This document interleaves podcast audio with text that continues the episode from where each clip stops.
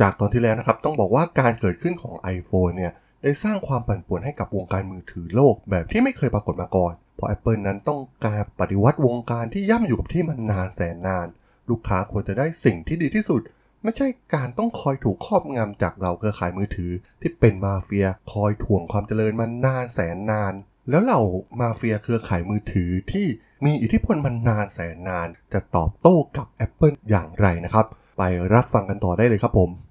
You are listening to Geek Forever podcast. Open your world with technology.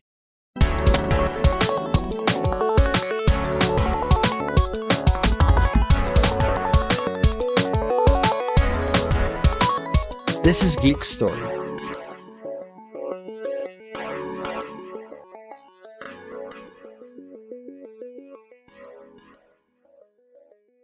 สวัสดีครับ ผมโดนพลาดนจากดาดนบล็อกนะครับ และนี่คือรายการ Geek Story นะครับ รายการนี้มาเล่าเรื่องราวประวัตินักธุรกิจนักธุรกิจที่น่าสนใจ ที่ผมจะมาเล่าให้ฟังผ่านรายการ Geek Story สำหรับใน EP นี้ก็มาว่ากันที่พอดแคสต์ซีรีส์ชุด Smartphone War กันต่อเลยนะครับ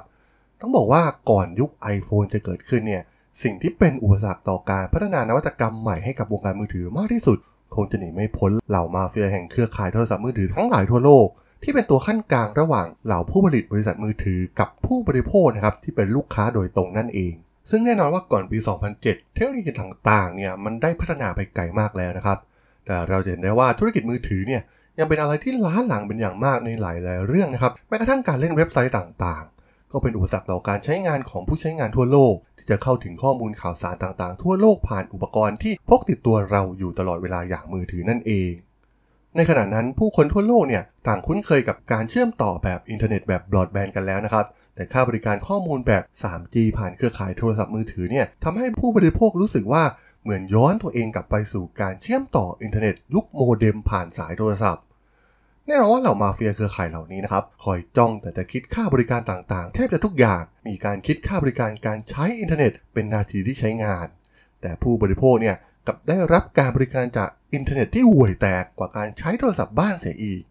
เพราะเว็บต่างๆ ที่โหลดมานั้น เป็นเว็บที่ไร้คุณภาพ เนื่องจากปริมาณข้อมูลที่มีจำนวนมากทำให้เหล่าผู้บริการเนี่ยไม่อยากเสียแบนด์วิดต์ไปให้กับบริการเหล่านี้นะครับจึงมีการชาร์จกับผู้บริโภคให้มากที่สุดเท่าที่จะทำได้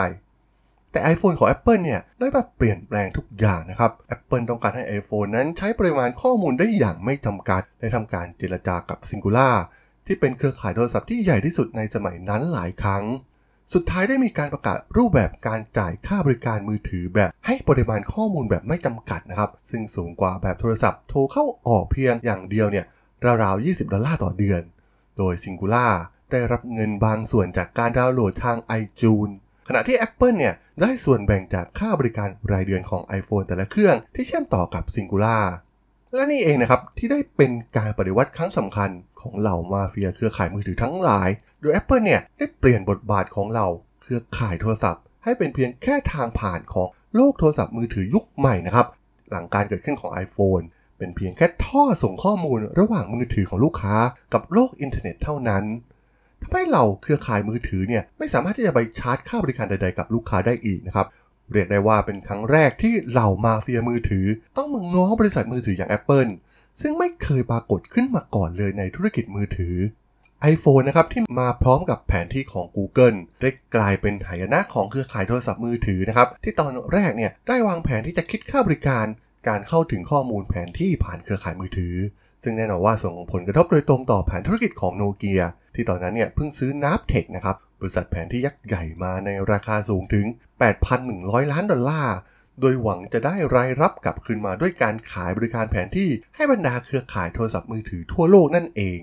Apple ได้พยายามอย่างหนักนะครับ เพื่อเปลี่ยนอุตสาหกรรมมือถือไปในแนวทางที่ตัวเองต้องการ เป็นครั้งแรกที่เหล่ามาเฟียเครือข่ายโทรศัพท์มือถือเนี่ยเริ่มหวาดกลัวกับการเข้ามาของ Apple ซึ่งพวกเขาประเมิน Apple ไว้ต่ำมากๆในตอนแรก Apple ได้กลายเป็นราชาแห่งวงการมือถือ ทุกเครือข่ายต้องเข้ามานำเสนอสิ่งที่เย้ายวนใจให้ Apple เพื่อร่วมธุรกิจกันนะครับ Apple ทำให้ทุกอย่างนั้นกลับตาลปัดไปหมด เพราะตั้งแต่ช่วงก่อนปี 2007 นั้น ไม่มีผู้ผลิตมือถือรายใดเนี่ยกล้ากำหนดเงื่อนไขกับบรรดาค่ายมือถือต่างๆ โนเกียเป็นยักษ์ใหญ่มือถือเจ้าเดียวนะครับที่เคยลองทำแบบ Apple มาก่อน แล้วก็ได้รับบทเรียนครั้งสำคัญนะครับ จากการนำโทรศัพท์ที่สามารถเล่นเพลงได้เนี่ยเข้าไปสู่ตลาดอเมริกา โดยโนเกียได้เคยพยายาม รวบรวมข้อมูลลูกค้าที่เป็นเจ้าของโทรศัพท์เข้ามาในระบบของตัวเอง โดยไม่ผ่านค่ายโทรศัพท์มือถือ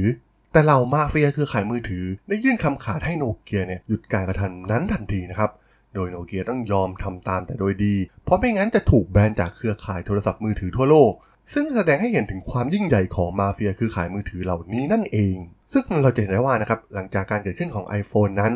ไม่เพียงแค่เป็นการปฏิวัติแค่วงการผู้ผลิตมือถือเท่านั้นนะครับ ที่ได้สร้างมือถือที่แตกต่างออกมา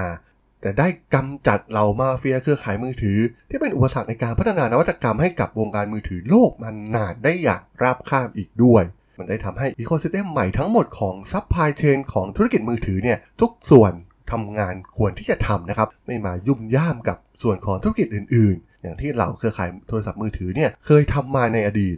และที่สำคัญมันได้ทำให้วิถีชีวิตของมนุษย์เราเนี่ยเปลี่ยนไปอย่างสิ้นเชิง หลังจากการปลดแอกจากเหล่ามาเฟียเครือข่ายมือถือเหล่านี้ได้สำเร็จนั่นเอง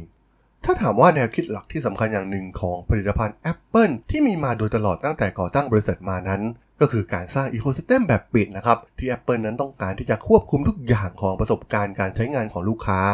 แน่นอนว่าข้อดีก็อย่างที่เราทราบกันนะครับว่า Apple เนี่ยสามารถ control ทุกอย่างได้อย่างที่ใจต้องการ และมอบสิ่งที่ดีที่สุดให้กับลูกค้า และมันเป็นแนวคิดเริ่มต้นมาตั้งแต่สร้างเครื่องคอมพิวเตอร์ส่วนบุคคลในยุคแรก ๆ แต่เห็นได้ชัดว่าในศึกของคอมพิวเตอร์ส่วนบุคคลนั้น Apple พ่ายแพ้กับ Microsoft อย่างราบคาบ เนื่องจาก Windows ของ Microsoft นั้นสามารถที่จะไปลงกับฮาร์ดแวร์ของผู้ผลิตรายใดก็ได้ ต่างจาก Mac ของ Apple ที่สามารถ run กับเครื่อง Apple ได้เพียงเท่านั้น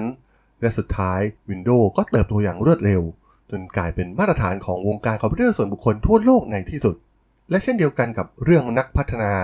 ส่วนใหญ่ Apple เนี่ยจะค่อนข้างปิดไม่ให้นักพัฒนาภายนอกเนี่ยเข้ามายุ่งย่ามกับอีโคซิสเต็มของ Apple มีเปิดบ้างนะครับ แต่เพียงน้อยนิดเท่านั้น เช่นใน iPod ที่มีการสร้างเกมเข้ามาจากนักพัฒนาภายนอกนั่นเอง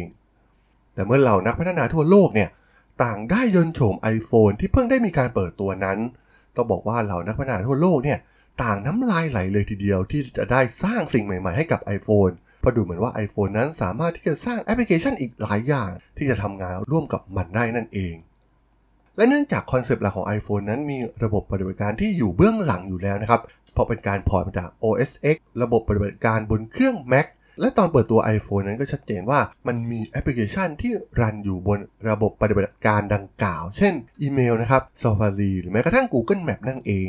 แต่ก่อนการเกิดขึ้นของ iPhone นั้น เหล่านักพัฒนาเนี่ย ก็อยู่ในแพลตฟอร์มอื่นที่มีแอปพลิเคชันให้พัฒนาอยู่แล้วนะครับ ไม่ว่าจะเป็น Symbian ของ Nokia หรือ Windows Mobile ของ Microsoft และตัวจ็อบเองนั้นก็ค่อนข้างกังวลเป็นอย่างมากนะครับ ในเรื่องการจะทำให้ iPhone เนี่ย เป็นแพลตฟอร์มแบบเปิด เพราะกังวลในเรื่องความปลอดภัยของข้อมูล รวมถึงจ็อบมองว่าเหล่าแอปจากภายนอกนั้น จะเป็นผู้รุกรานนะครับเป็นความไม่สมบูรณ์แบบ และจะทำความเสียหายให้กับตัวเครื่อง และที่สำคัญที่สุด Apple จะไม่สามารถคอนโทรลประสบการณ์การใช้งานจากแอป จากนักพัฒนาภายนอกได้ ซึ่งเป็นเรื่องที่จ็อบเนี่ยต้องช่างใจเป็นอย่างยิ่ง และหลังจากต้องตัดสินใจอย่างหนักในเรื่องนี้นะครับ ที่จะทำให้ iPhone เนี่ยกลายเป็นระบบปฏิบัติการแบบเปิดให้นักพัฒนาภายนอกเข้ามานั้น เป็นเรื่องที่จ็อบต้องคิดหนักเป็นอย่างมากแต่สุดท้ายในเดือนตุลาคมปี 2007 หลังจากปล่อย iPhone ออกไปจำหน่ายได้ประมาณ 10 เดือนนะครับ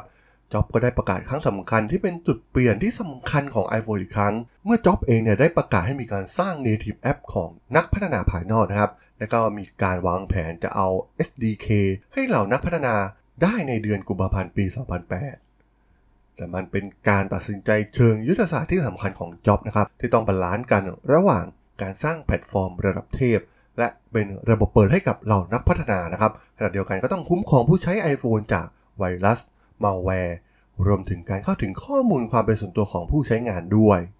ซึ่งทำให้แม้จะไม่เปิดหมดซะทีเดียวนะครับ แต่จ็อบก็เชื่อในแนวทางของตน เพื่อรักษาประสบการณ์การใช้งานที่ดีที่สุดให้กับผู้ใช้ iPhone นั่นเองซึ่งแอปภายนอกนั้นจะมีการตรวจสอบอย่างละเอียดนะครับ ซึ่งผู้ใช้ iPhone เนี่ยจะสบายใจได้ว่ามีความปลอดภัยสูงสุดนั่นเอง และนี่เองครับก็ได้กลายเป็นอีกหนึ่งจุดเปลี่ยนครั้งสำคัญของวงการมือถือโลก กับการพัฒนาแอปรูปแบบใหม่ให้กับ iPhone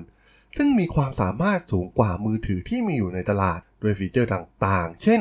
การใช้งาน multi-touch นะครับ เรื่องของเซ็นเซอร์ต่างๆ ที่ตามมาภายหลังทำให้ ecosystem ของ iPhone นั้น เติบโตจนฉุดไม่อยู่มาจวบจนถึงปัจจุบันนั่นเอง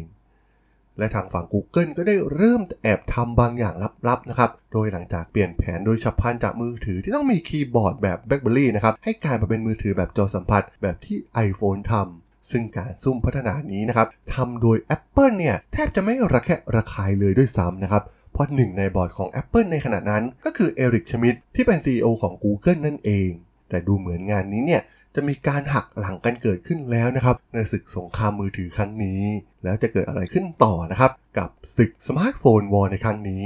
โปรดอย่าพลาดติดตามต่อในตอนหน้านะครับผม